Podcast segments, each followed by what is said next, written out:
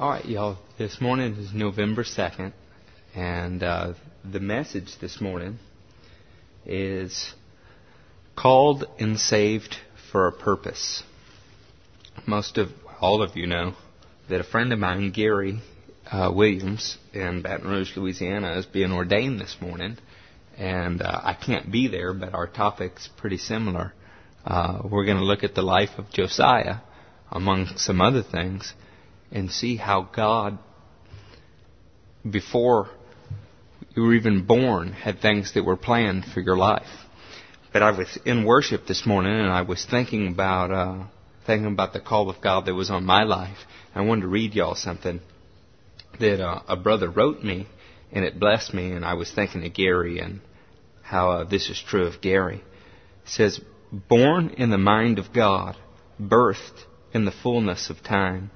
Raised in the surroundings that would shape us, drawn by the power of the Spirit, filled with His power, trained by the hand of our Father, molded by His fire, armed with His weaponry, called to the field prepared, anointed by God, attacked by our enemy, victorious by the blood of the Lamb and the word of our testimony.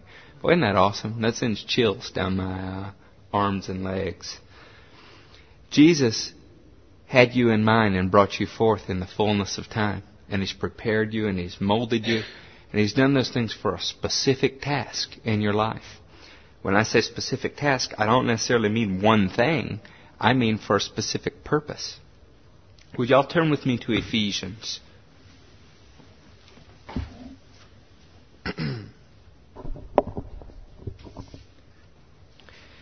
Beginning in Ephesians 2 1 we're going to examine that we're called and saved for a purpose. Ephesians 2:1 As for you, you were dead in your transgressions and sins, in which you used to live when you followed the ways of this world and the ruler of the kingdom of the air, the spirit who is now at work in those who are disobedient. When we were disobedient in the past, it's because we were submitting to a spirit that was disobedient. We were submitting to a spirit that was in rebellion to God. That's how we used to be.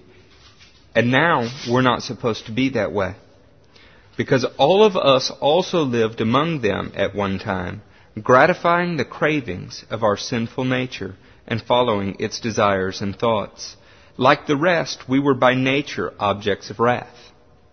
But because of His great love for us, God, who is rich in mercy, made us alive with Christ, even when we were dead in transgressions.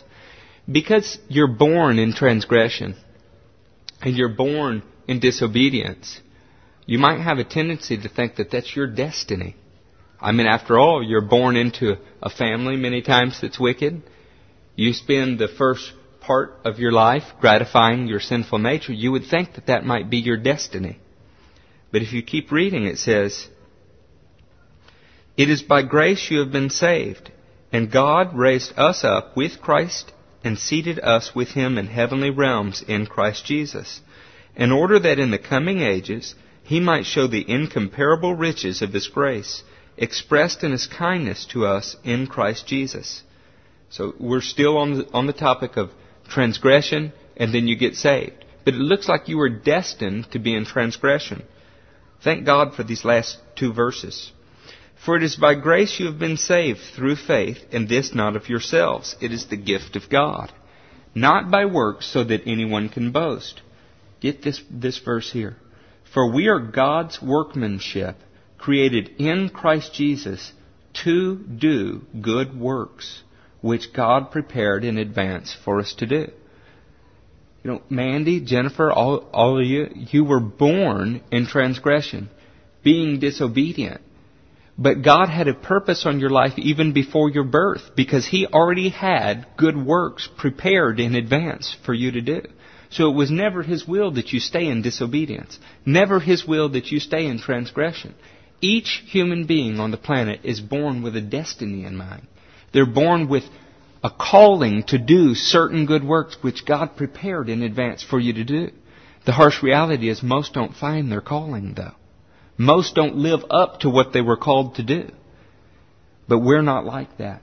We will spend our lives seeking that very thing which God has called us to do, living as led by His Spirit, anointed for the day of battle so that we can be victorious in achieving God's purposes for our lives.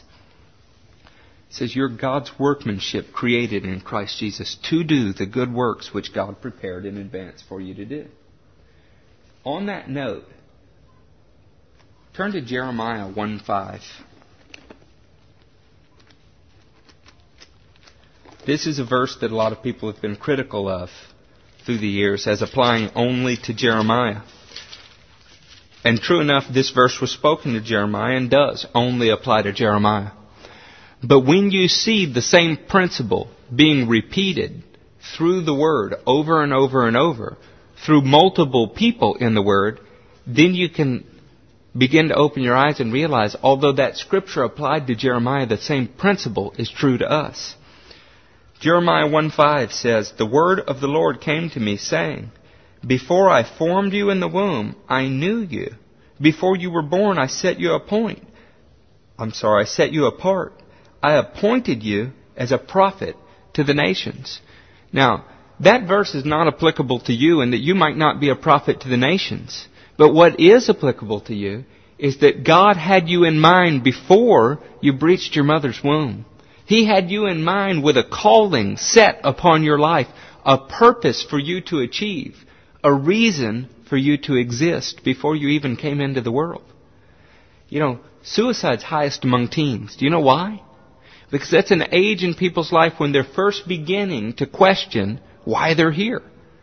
You know, a, a six, seven, eight, nine year old, they don't, they don't question why they're here. They just play.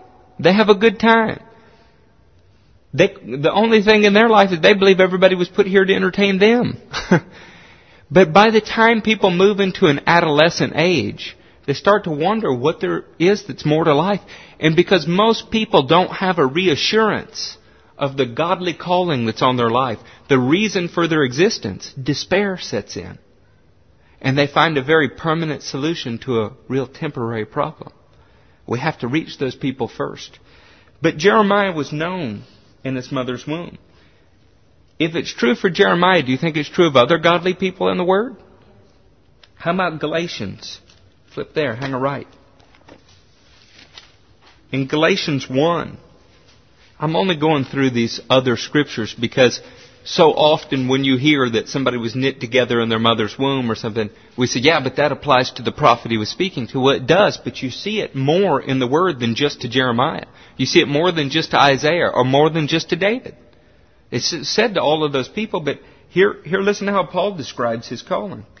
In Galatians 1, verse 14, I was advancing in Judaism beyond many Jews of my own age was extremely zealous for the traditions of my fathers. But when God, who set me apart from birth and called me by his grace, was pleased to reveal his Son in me, so that I might preach him among the Gentiles, I did not consult any man. The calling of God came before you met any man. All men can do is help you realize the calling of God that is already on your life.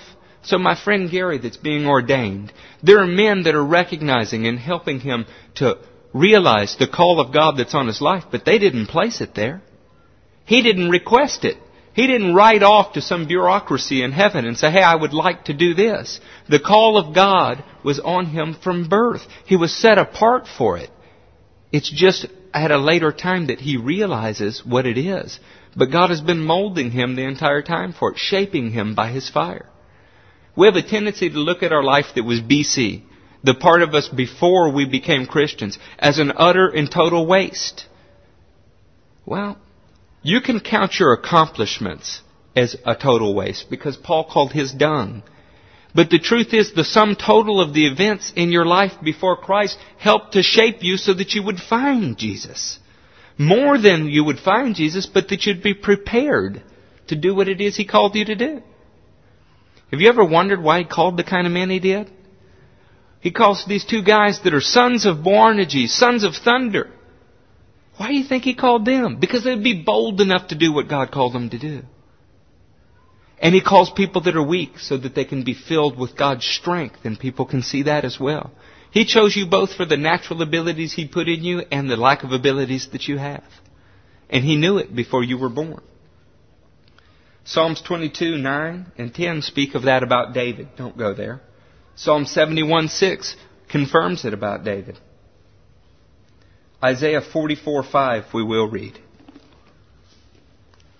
I didn't skip over those others for any reason than I'd like this to fit on one CD today. 44 verse 5. One will say, I belong to the Lord, and another will call himself by the name of Jacob. Still another will write on his hand the Lord's, and will take, I'm not reading the right verse.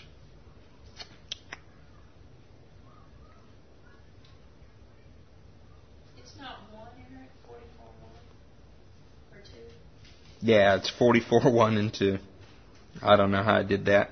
But anyway, but now listen, O Jacob, my servant, Israel, whom I have chosen. This is what the Lord says, who made you and formed you in the womb, and who will help you. Do not be afraid, O Jacob, my servant, Jeshurun, whom I have chosen. And he said, but wait a minute, Eric. He's talking about a nation. Yeah, but he's using a man's name. He's using the name Jacob, who began the nation. You remember the prophecies over Jacob and Esau? I mean, before they were even born, God spoke about the two nations that were struggling in the womb and what their destinies would be. God has a destiny for your life. Now here's the thing though, it's not inescapable. You know, the idea of predestination is that you have a destiny and it's inescapable. So what difference does it make? No. God is destined that people be saved, but they don't reach their destiny. He's destined good things for all people, whosoever will call upon His name, but they don't reach that destiny. He destined Israel to be saved. It's absolutely clear from Romans 8. But all Israel has not yet been saved. Jews go to hell. They go to hell every day. They're going to hell by the boatload as we speak. They're not reaching their destiny. And not all of us reach our destiny. We must strive to reach our destiny. In Luke 1, 13 through 16, you hear words spoken over John the Baptist before he was even born, that he'd be filled from the, with, from the womb with the Holy Spirit. The things that he would do in the nation, they were spoken over him before he was born. Now all of that is because Ephesians 2, verse 10 says that God prepared good works for you to do in advance. And if John the Baptist didn't do it, God would have raised up another who did. But that was God's will for John the Baptist. One of the last times I was in Baton Rouge, a couple came to me and they said, hey, you prophesied thus and so. Well, why did this happen? You know, in other words, it turned out to, not, not, God's will's not always done. I apparently prophesied to a lady about her calling who later committed suicide. Well, that's because the devil's will was done in her life, not God's will. But what a happy day it is when you realize what God's will is for your life. You begin to see the scope and the form of the works that He's prepared in advance for you to do. And you set out to accomplish that. Realizing that your whole life has brought you to that point. What a happy place. You no longer have to just go to work or just live some meaningless existence. All of a sudden you realize you were born for a purpose. Boy, that's an awesome thing. When you're equipped with your calling and you know who you are and you are being and have been prepared to do it, all of a sudden life is worth living.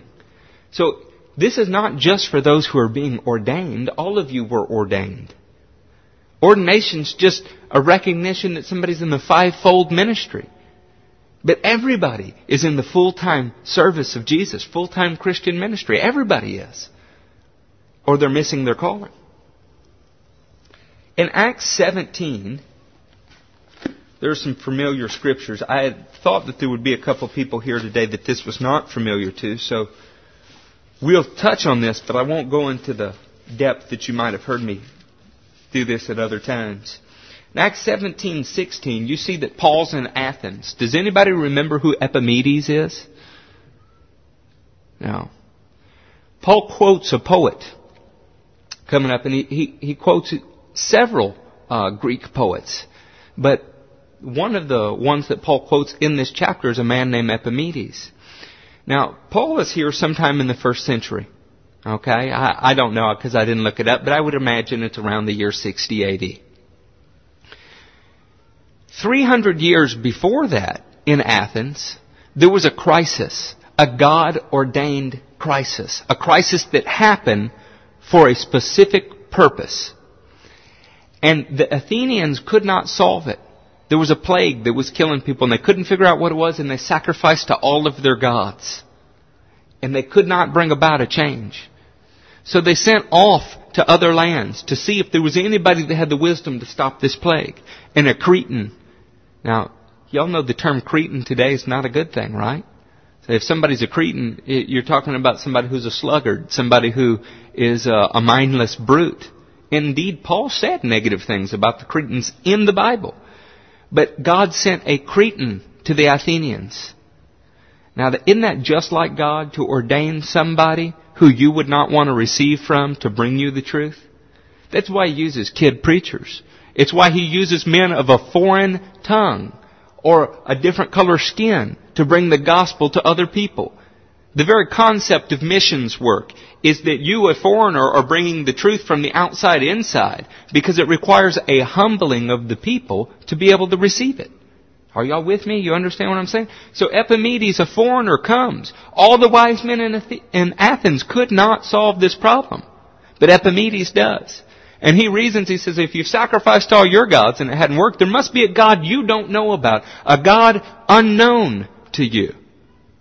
And then he teaches them about this. They sacrifice to this unknown God, and it's, it's a fairly elaborate story about how God separated sheep on Mars Hill that we don't need to go into now. But the bottom line is, Epimedes led these people out of the plague. So they set up an altar to the unknown God. But as time went by, they forgot about the altar. It became unkempt. Grass grew up around it, and it was forgotten. Then in Paul's day, just prior to Paul coming, somebody found this altar that had been left abandoned. And they freshened it up. They whitened it again. They re-engraved it. They did all of those things so that it would be noticeable again. Just in time for God's appointed, ordained man to show up in Athens and say, men, I see that you're religious in every way. And I'm here to point out to you about the God that you don't know that I see a monument to there. God set up the event 300 years before Paul got there so that there would be some hint in their culture that Paul could refer to where they would be reached. Not only did God ordain your birth, not only did God prepare in advance things for you to do, He's also been working to manipulate the circumstances of your life so that you will reach out and find Him. That's what Acts 17:26 says. From one man he made every nation of men, that they should inhabit the whole earth, and he determined the time set for them and the exact places where they should live. God did this so that men would seek him and perhaps reach out and find him, though he's not far from each one of us. What I'm saying is this God determined that you would be born in a specific time. He determined good works that He desired for you to do in advance. And then He put events in the lives of your parents, in the lives of your grandparents, in your life, so that you would be in a position to reach out and find Him. Are y'all following me so far? If God ordained those things for your life, then it stands to reason He's ordained those things for other people's lives. It's our job to discover them. It's our job to discover what events are in Carlos and Dolores' life that we can minister to them about that will cause them to have a deeper relationship with God or with Bill or with Stacy or with any of you. That's our job as good ministers of the gospel. Realizing this is an important part of your calling. I told y'all we would study Josiah. So let's get into Josiah's life. Let's see what we can learn about the call of God on your life from Josiah. You want to turn to 1 Kings 13 first.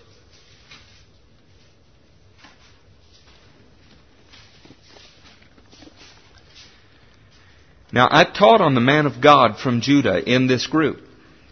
The man of God from Judah is a fairly complex story, and I, I love it.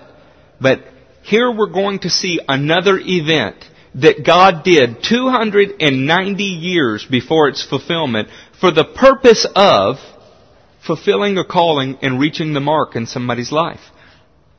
Just like Epimedes went to Athens to solve a problem, and then later Paul came, used that as an example to teach the people, here in Kings 13, we have the man of God from Judah going at a time of civil war in Israel's history to preach to Jeroboam, son of Nebat. And he rebukes him and he cries out against the altar on which Jeroboam is sacrificing that it's cursed, that it'll be broken apart and human bones will be burned on it. And listen what he says in 13.1. By the word of the Lord, a man of God came from Judah to Bethel as Jeroboam was standing by the altar to make an offering. He cried out against the altar by the word of the Lord. O altar, altar, this is what the Lord says. A son named Josiah will be born to the house of David. On you he will sacrifice the priest of the high places who now make offerings here, and human burns, I'm sorry, and human bones will be burned on you. Friends, this is 290 years before Josiah ever lived. And God is declaring it in advance. He's declaring to all the people of Samaria in the beginning of the rebellion from God. During the time they're breaking away from the house of David and they're breaking away from the command of God, God sends a prophet and he tells them, this is sin and there's going to be human bones sacrificed on this altar because of it. And he even names the guy. His name's going to be Josiah. You know what Josiah means? Helped by the Lord, headed by the Lord, healed by the Lord, supported by the Lord, or saved by the Lord. That's what every man is who is called. He's supported, he's headed, he's healed, he's saved by the Lord. If you're called of God, it doesn't matter what you're called to do. God is your support. He's your shield, your rampart, your very great reward, David said. Because He's called you to do something. And as a friend of mine said at one time, if the Lord orders it, He'll pay for it. Well, if the Lord's ordered you to do something, He'll give you the provision to cause it to come about. But what I want you to get from this verse is 290 something years, nearly 300 years before Josiah was born, God had said somebody named Josiah will come and do this thing. Now we're going to read about Josiah's life. And I want to tell you something. Josiah did not know this was prophesied. He didn't know. He came along at a time in Israel's history where they were so degraded. They had gone so far in the decadence of the flesh's desires. They had been so reprobate in their thinking that they were worshiping other gods more than our God, and they had lost His law. You know, have you ever been in a place where you couldn't find your Bible? That's a panic, isn't it? Because it's important to us. But you know, there's houses all over this country where there's Bibles that somebody gave them when they were baptized. Or a Gideon gave them one time. Or they stole from a hotel. Who knows how it got there, but there's a Bible and they couldn't find it to save their own life. Literally. Because it's just not important. Josiah came along at a point in Israel's history where the Word of God was in the temple hidden. The people hadn't brought it out to read it in so long that nobody knew where it was. Turn to 2 Kings 22.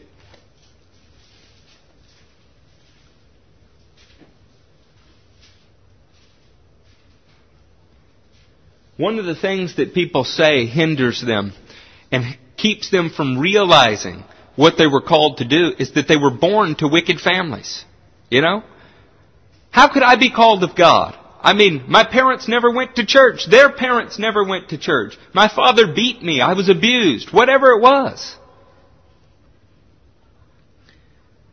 In 2 Kings 21, 20 through 21, you see that the father, you don't have to turn there, you see that the father of Josiah was a man named Amnon. He was wicked. The grandfather of Josiah, Amnon's dad, was Manasseh. He was perhaps one of the most wicked kings that there had ever been in Israel. You can read about him in 2 Kings 21. In fact, let's, let's I want you to hear what it says about him. It's worth seeing. In verse 2. 2 Kings 21, verse 2. This is speaking of Manasseh. This is the grandfather of Josiah. He did evil in the eyes of the Lord, following the detestable practices of the nations the Lord had driven out before the Israelites.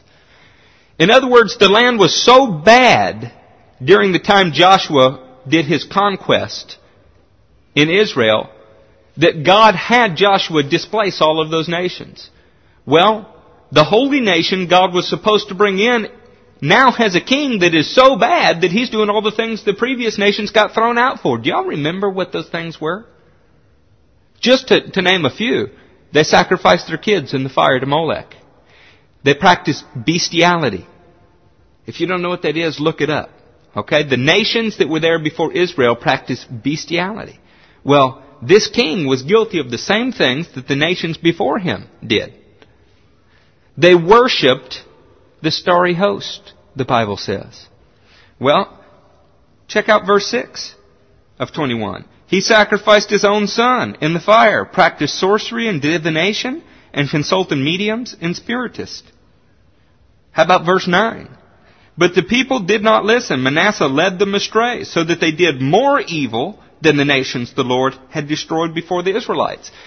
Manasseh not only was so bad that he was equal to the Canaanites there before. He went beyond it. He sacrificed his kids in the fire just like they did, but then he was even more wicked.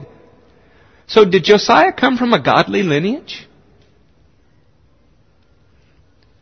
You know, I found that God will take people from the most unlikely sources. So that Paul says, not many of you were of noble birth. God calls the small things to confound the wisdom of the wise. So Josiah's father was wicked. Josiah's father, there's not a lot said about him in the Bible. His name was, uh, I can't, I've been saying Amnon and that's not right. It's Amon, A-M-O-N. And all it says about him was he did the same wicked things his father did. That's another principle that you need to know. Most children practice the same wicked things their parents do. They live up to their parents' calling on their life not God's calling on their life. But every once in a while, somebody realizes from a tender age, because their heart is responsive to God. I'm thinking about my buddy Gary Williams. For all of the things that somebody might criticize Gary for, he's got the most responsive heart of anybody that I think I've ever been around. He's quick to tears, not because he's a pansy, but because his heart is soft. He's quick to try to change because his heart is soft. That is an admirable thing. You want to find favor with God? Have a responsive heart, and we're going to see that Josiah did. But Josiah's father was wicked, his grandfather was wicked. But you know what? You know who his great grandfather was? It's in 2 Kings 18. It's a man named Hezekiah. Now Hezekiah was godly. Friends, it doesn't matter how dim your situation looks. There's somebody in your family line that prayed for their, for their progeny. I pray right now for Judah's children's children. Jennifer and I prayed for our children before we were ever having kids. If you look back in my own family line, there have got to have been godly people because God always reserves a remnant. And you know what? That remnant's prayer can make a difference. Hezekiah prayed for his offspring. So that even though Josiah's grandfather was wicked, and his father was wicked, you know what? His father married a woman that was godly. So Josiah's mother was godly. You know what her name was? Y'all should have done your homework. No. Her name was Jedediah. Can you think of anybody else named Jedediah in the Bible? I'll give you a hint. There you go. You didn't even need the hint. That's 2 Samuel 12:25. Solomon found favor with God, and because the Lord loved him, he named him Beloved Jedediah. Now it's interesting to note Solomon never went by that name. I don't know why. But Josiah's mother's name was Jedediah. She was beloved of the Lord. Now when I was thinking about this, and I was thinking about godly people, and their callings, I couldn't help but think of Timothy. Timothy had a calling on his life. Look at 2 Timothy 1 5. And like Josiah, he had something. Although Timothy's father was not a man of God, Timothy had a mother and a grandmother who were godly. And listen how Paul addresses him in 1 Timothy. I'm sorry, 2 Timothy 1 5.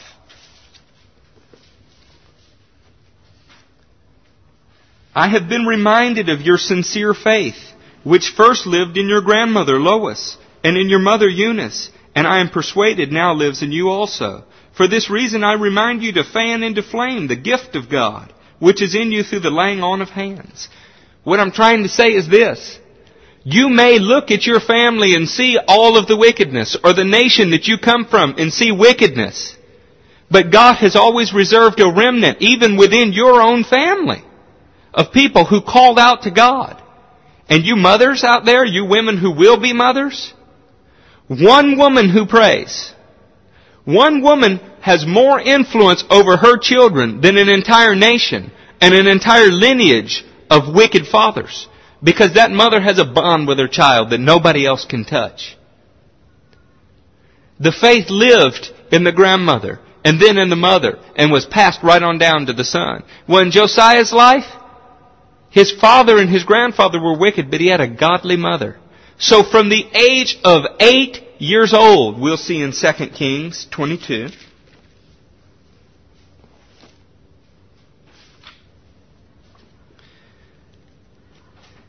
from the age of eight years old, his heart was right before God.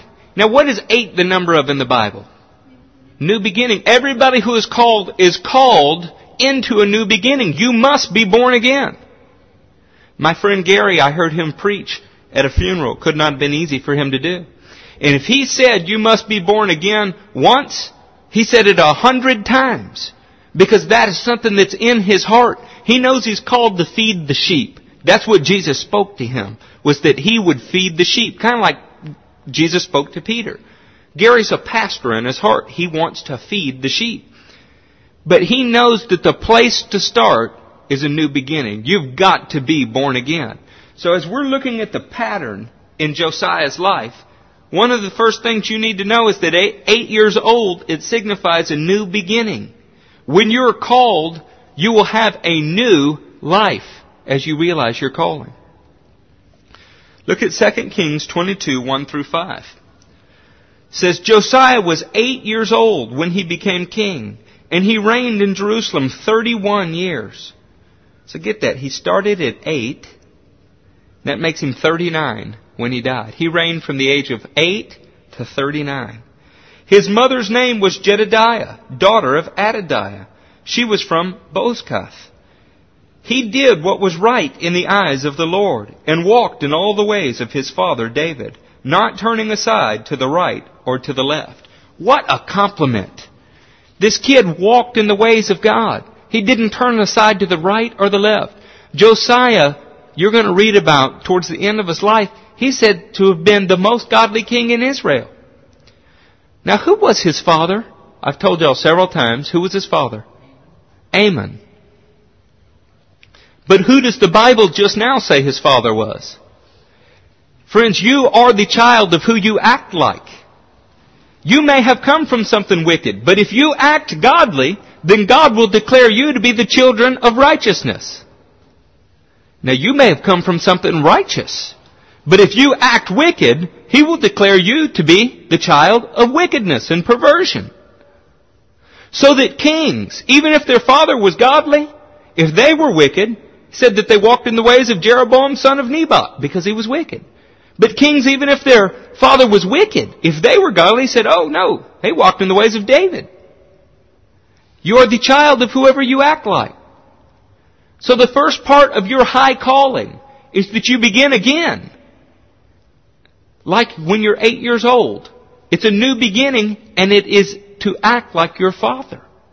Everyone who is called must be born again and the first thing that you are supposed to do is begin to act like your father in heaven.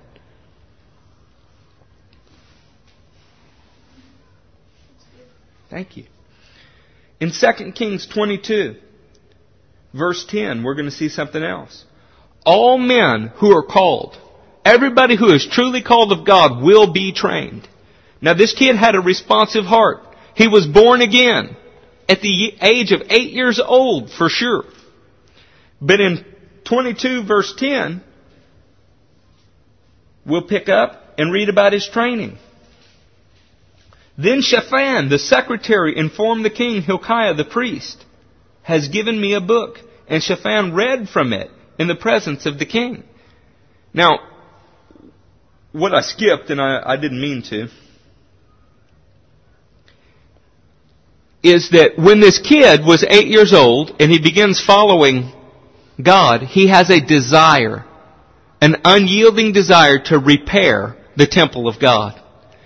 Because when you're born again, the first thing you want to do is you want to edify the church. You want to be a blessing to those people that are around you. I got hung up on the feed the sheep thing a while ago because that's what this is. The first thing that happens in Josiah's life after he's born again is that he gets a desire to repair the temple. You see that in the uh, fifth verse, which I didn't read. You remember I read down to David, turning aside to the right or left? Then listen to this. It says, In the 18th year of his reign, so he's 24 years old, King Josiah sent the secretary Shaphan, son of Azaliah, and the son of Meshullam, to the temple of the Lord. He said, Go up to Hilkiah the high priest and have him get ready the money that has been brought into the temple of the Lord, which the doorkeepers have collected for the people.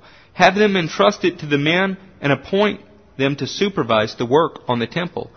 He's born again and immediately he begins building the body of Christ. But in order to build the body of Christ properly, first, you have to be born again. Second, you have to have the desire to do so. Third, you have to be trained. That's where I was going with the tenth verse. Then Shaphan, the secretary, informed the king Hilkiah, The priest has given me a book. And Shaphan read from it in the presence of the king. When the king heard the words of the book of the law, he tore his robes. He gave these orders to Hilkiah the priest. Acham, son of Shaphan, Achor, son of Micaiah, Shaphan the secretary, and Azariah the king's attendant.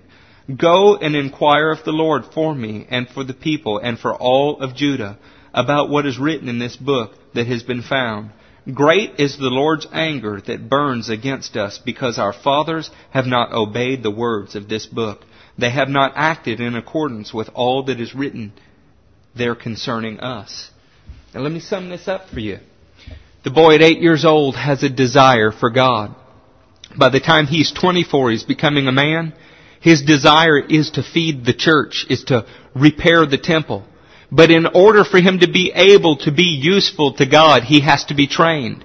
So God has ordained that the book of the law that's been ignored for centuries now be found. And Shaphan, the secretary, finds it. He reads the book, which is probably Deuteronomy, to the king. And the king tears his robes.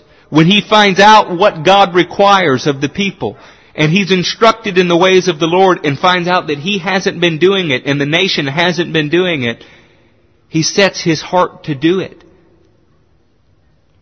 That is what you guys are doing right now. You're being prepared. You're finding out what God requires of you. You're being equipped to perform your calling.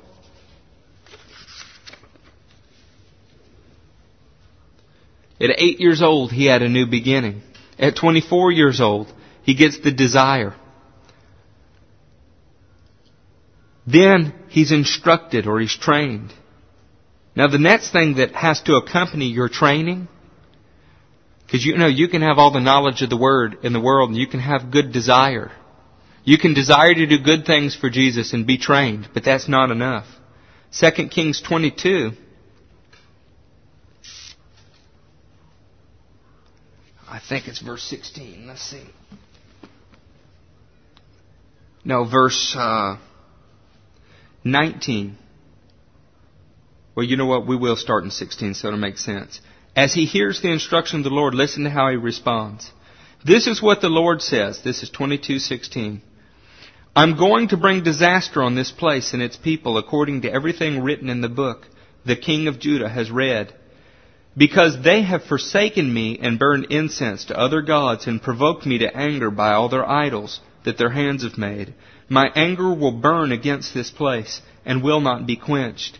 Tell the king of Judah who sent you to inquire of the Lord, this is what the God of Israel says concerning the words you heard. Because your heart was responsive, and you humbled yourself before the Lord when you heard what I have spoken against this place and its people, that they would become accursed and laid waste, and because you tore your robes and wept in my presence, I have heard you, declares the Lord. Therefore I will gather you to your fathers, and you will be buried in peace. Your eyes will not see the disaster I'm going to bring on this place. What happens is this kid at 8 is born again. At 24, he gets the desire, and he starts to repair the temple. Then, as they're repairing the temple, they find a book so that he can be trained in the ways of the Lord. When, once he's trained in the ways of the Lord, he's smart enough to say, is there a prophet around? They say, yeah, there's a, there's a female prophetess. Her name's Huldah. Go see her. So he sends somebody to see her. She says, God saw that your heart was responsive. If you're called, you not only have to be born again, you not only have to have the desire to build the church, you not only have to be trained, your heart has to be responsive. Because without a responsive heart, you get off track and can never get back on. All the training in the world is of no value to you if your heart's not responsive to the commands of God. In fact, I would take ignorance and a responsive heart over much knowledge and a heart that can't change. Everybody who's called has to have a responsive heart. What I love because he had a responsive heart is you see starting in chapter 23, verse 1. It says, Then the king, now that he's born again, he's got the desire, he's trained, and he has a responsive heart. Listen to what he does. Then the king called together all the Israel, all the elders of Judah and Jerusalem. He went up to the temple of the Lord with the men of Judah, the people of Jerusalem, the priests and the prophets, all the people from the least to the greatest. It's one thing, God will, if you are called, He'll provide the crowd. Now I say that preaching to a handful here, but it's the handful that God has called. Because this man was king, he was able to call the greatest to the least. That was his station. Your station as you're called, trained, prepared, all those things, might be to preach in a church with sawdust floors. Or it might be to preach in a marble palace. Whatever you're called to do, God will provide for that. This man was called to bring the repentance of a nation. So he was able to assemble the entire nation. He read in their hearing all the words of the book of the covenant, which had been found in the temple of the Lord.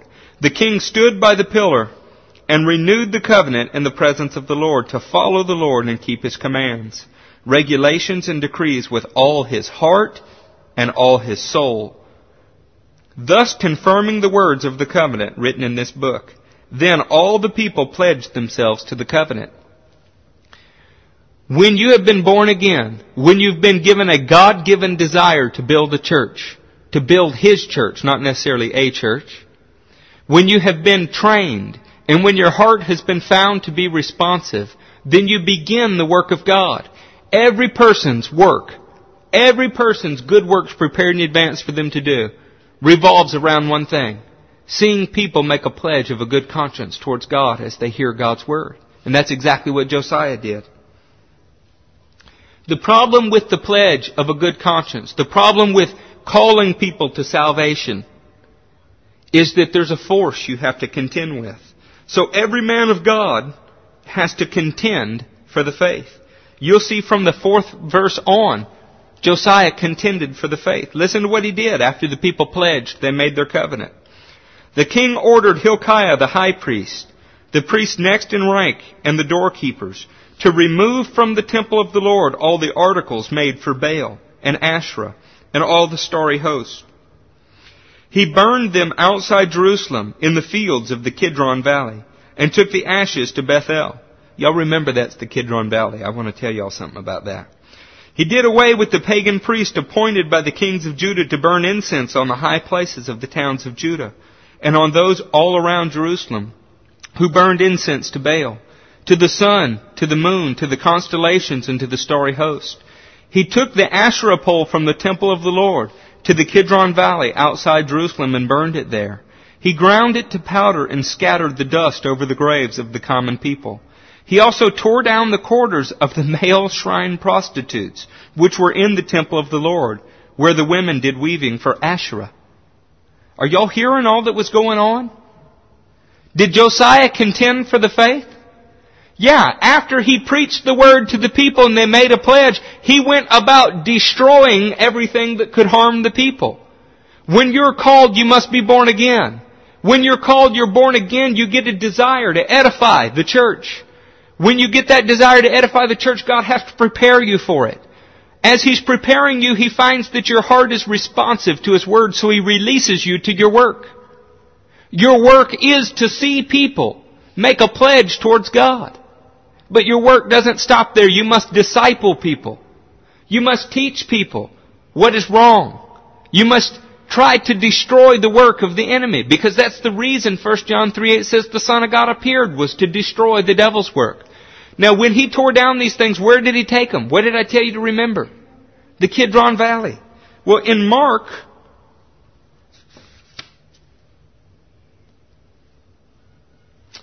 I believe it's Mark 9.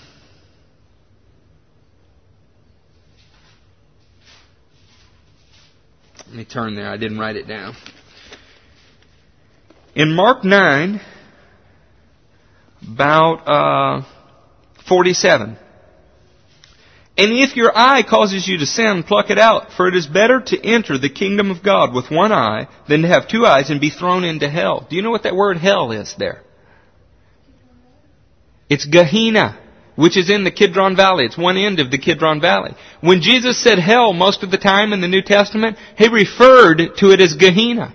You know why?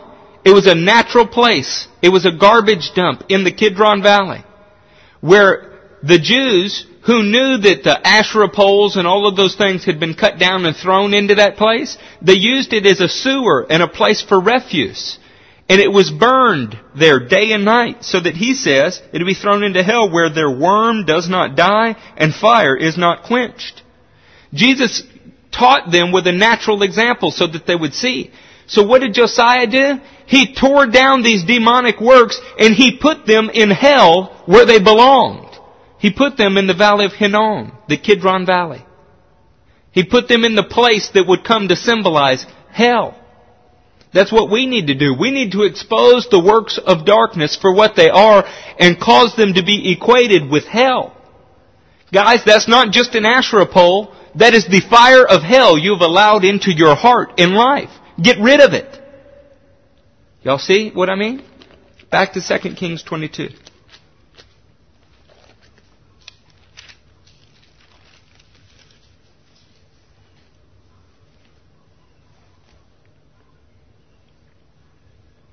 Let's continue with Josiah uh, contending for the faith. Josiah brought all of the priests from the towns of Judah and desecrated the high places. These high places were not high places to God. From Gibeah to Beersheba, where the priest had burned incense, he broke down the shrines at the gate, at the entrance to the gate of Joshua, the city governor, which is on the left of the city gate. Although the priests of the high places did not serve at the altar of the Lord in Jerusalem, they ate unleavened bread with their fellow priests. He desecrated Topheth, which was in the valley of Ben Hinnom, so no one could use it to sacrifice his son or daughter in the fire to Molech. See, as you are born again, as you have a desire to edify the church, as you are prepared for that task, as God finds your heart responsive and you set out to win people's consciences towards God, one of the things you have to do is break down the foreign altars. You have to equate them with hell so that people who don't know any better don't sacrifice their sons on the altar of idolatry. Think about that in a practical sense. It's not enough for me to win Carlos and Dolores to Jesus. It's not enough for Gary to do that if he does not also, and I do not also, teach them how to keep their kids from going to hell. So that their kids don't get sacrificed on the altar to idolatry. Discipleship is an important part of the calling, and you can't disciple unless you've been trained, which is why that step had to be before it. And you can't train people if your heart is not right. You'll be too harsh to them, or you'll be too lenient. You have to have a heart that's responsive from God. That's why the man of God called and ordained of God is years in the making. God does not entrust the novice with sheep. He won't do it. Now, I'm not speaking to you as one who's arrived. I've been entrusted with a small few. Probably because that's all I can handle. But if I'm faithful over the small few, He'll add to me whatever else I need. Verse 11. He removed from the entrance to the temple of the Lord the horses that the kings of Judah had dedicated to the sun. They were in the court near the room of an official named Nathan Melech. Josiah then burned the chariots dedicated to the sun. He pulled down the altars the kings of Judah had erected on the roof near the upper room of Ahaz, and the altars Manasseh had built in the two courts of the temple of the Lord. Do you remember Wednesday we were talking about traditions that were held in higher honor than God's Word? Josiah caused a revival in Israel the like of which they had never seen. He tore down the traditions of the men who went before him. It didn't bother him that all the kings before him had allowed these horses to be there, these chariots to be there, these high places to be there. He tore them down because he knew it wasn't what God wanted. Do you think that caused a ruckus in Israel? I assure you it did. The same way when men who are called and ordained to tear down the false teachings of the church today will cause a ruckus. And I don't care how long it's been there. Whether it goes back to John Wesley himself or Martin Luther himself. If it's wrong, we're called to tear it down. And we tear it down so that people can make their good pledge of a conscience towards God and not be hindered by wrong teaching. Verse 13. The king also desecrated the high places that were east of Jerusalem on the south of the hill of corruption. The one Solomon, king of Israel, had built for Ashtoreth, the vile goddess of the Sidonians. For Chemosh, the vile god of Moab. And for Molech, the detestable god of Ammon. Josiah smashed the sacred stones and cut down the Asherah poles and covered the sites with human bones.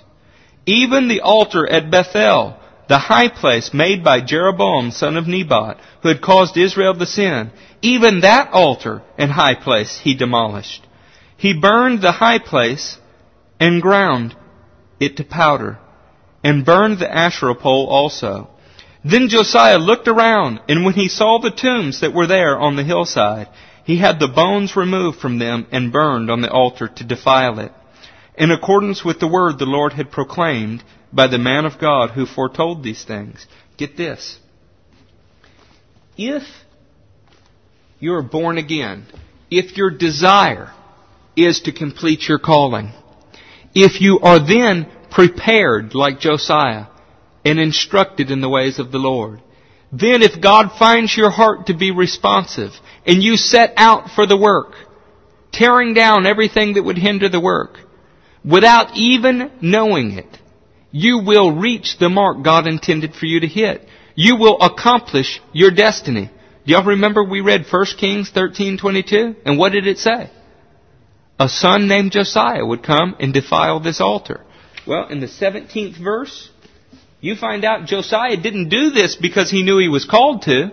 He was doing what he was, his calling, what his desires were, and he accomplished the very purpose he was born for. Verse 17.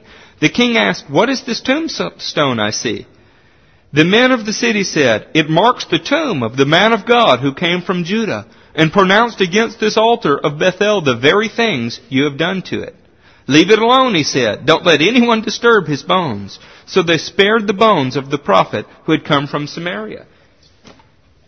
Josiah did not go to Samaria to fulfill the purpose of God on his life, knowingly. He went fulfilling the desires God had given him. He went in the commission of God. And he therefore accomplished what God spoke 290 something years before he was born he would do. See, we somehow worry about missing God's will. Well, now I'm called, I'm set out, I'm ordained. What do I do? You do what God has put in your heart to do. If it's as simple as raise up people and change lives like it is me, or feed sheep, or whatever it is, you do what God's called you to do. And you know what? The very specific purpose that He brought you into being for, you will find yourself accomplishing. Just like Paul was walking through Athens and he saw the altar that Epimenides set up 300 years before, Josiah is now in Samaria destroying the devil's work and looks and sees the tomb to the man of God who came and prophesied. And he says, hey, what is this? And then his instructors around him said, this is the guy who said you would do all of these things. What a great feeling in life to realize that you are accomplishing all that God called you to do. That is the aim, the purpose of every man of God. That is, that is what you should set your heart on. And it only comes through the preparation. It only comes from being born again. It only comes with a responsive heart.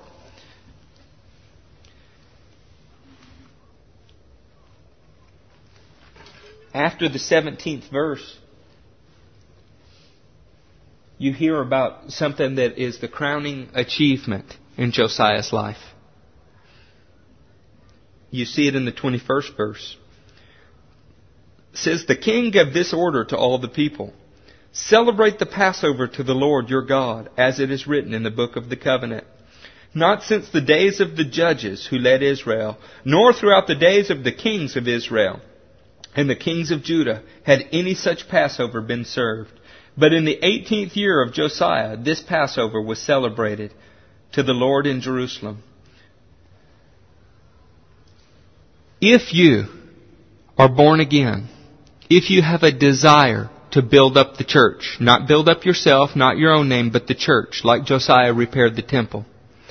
If you are willing to be prepared by God, as Josiah was instructed by Shaphan the secretary and Huldah the prophetess, if God finds your heart to be responsive, if you're aware of the work that God's called you to do, seeing people saved, if you contend for the faith by tearing down the false altars, you will hit the mark God called you to hit, like Josiah did when he found himself fulfilling God's prophecy without even knowing it. And the best part is, you will bear fruit 30, 60, and 100 fold. Because Josiah did what he was called to do, there was a Passover in Israel, the likes of which had not been seen since before the judges. That goes all the way back to Moses. Passover had not been done so well since Moses' day. Is that fruit? Oh, you better believe it. Passover is the thing that teaches about Jesus. His great grandfather Hezekiah did a Passover and the writer ignores it here. He said even Hezekiah's Passover was not like this. Even Solomon or David or any of the other Passovers that may have been done were not as good as Josiah's. What a thing to be said. When you're reaching the end of your life and you look back over the years that you're performing your calling, how would you like to have fulfilled a prophecy that was 290 years old? And then look out and see the reward of your fruitful labor was that the entire nation was celebrating a Passover to God. That's the equivalent of seeing the whole nation saved.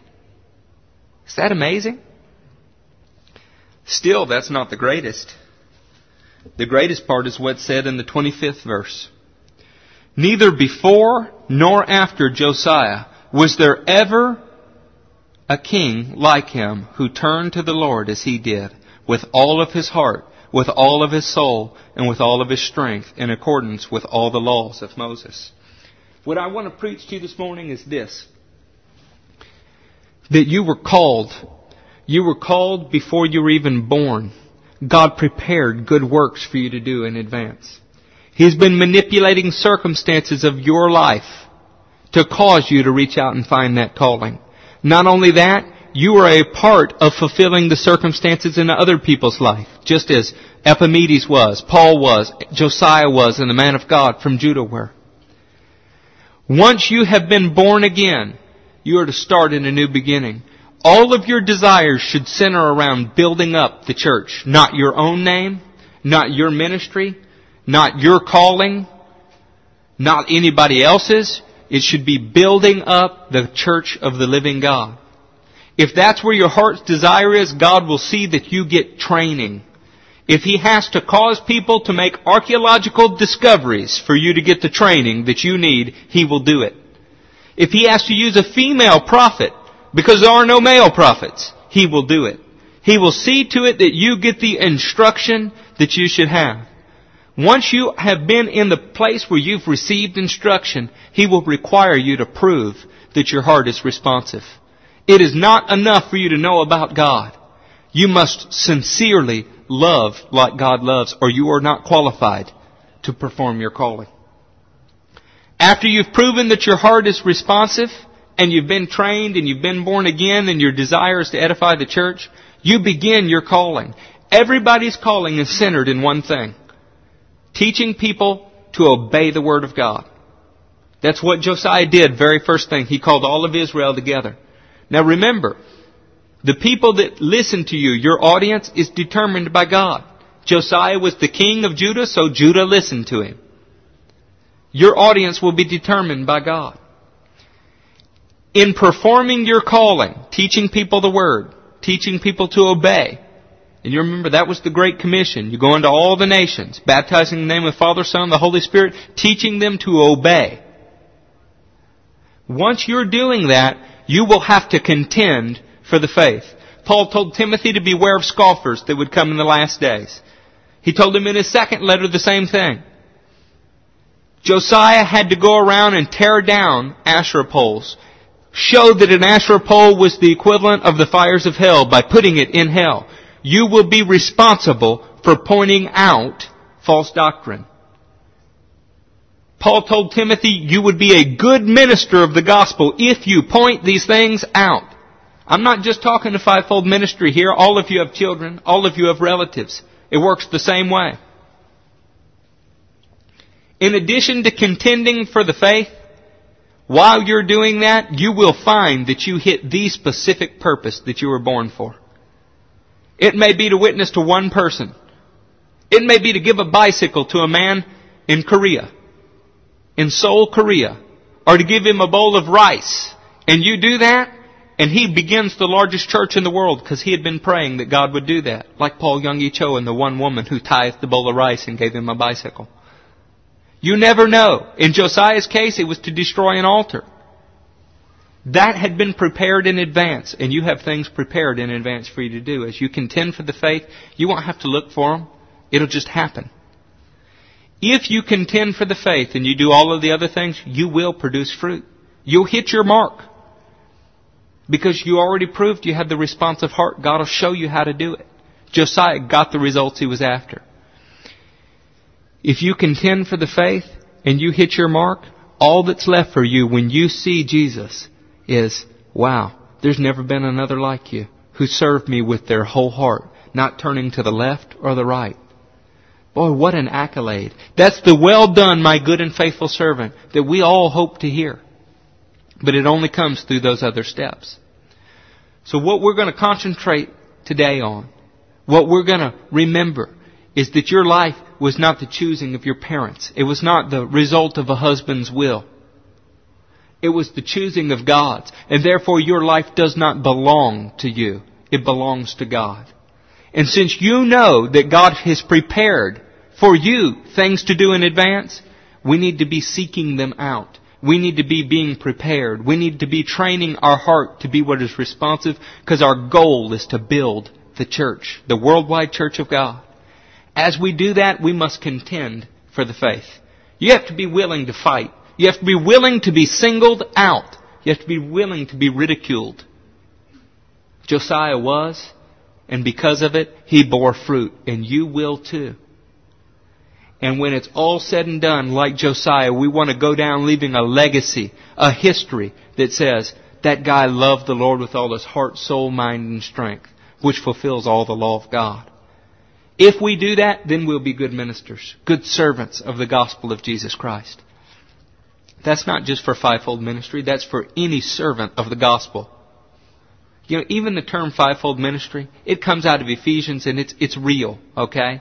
But that's the government of the church. It's not to imply that all Christians aren't called to do all of those things. They just may not be in the government of the church. Stephen's calling was to wait on tables, and he preached powerfully. He contended for the faith powerfully, and he saw great fruit. It was because of him Saul got saved. But he wasn't in the fivefold ministry.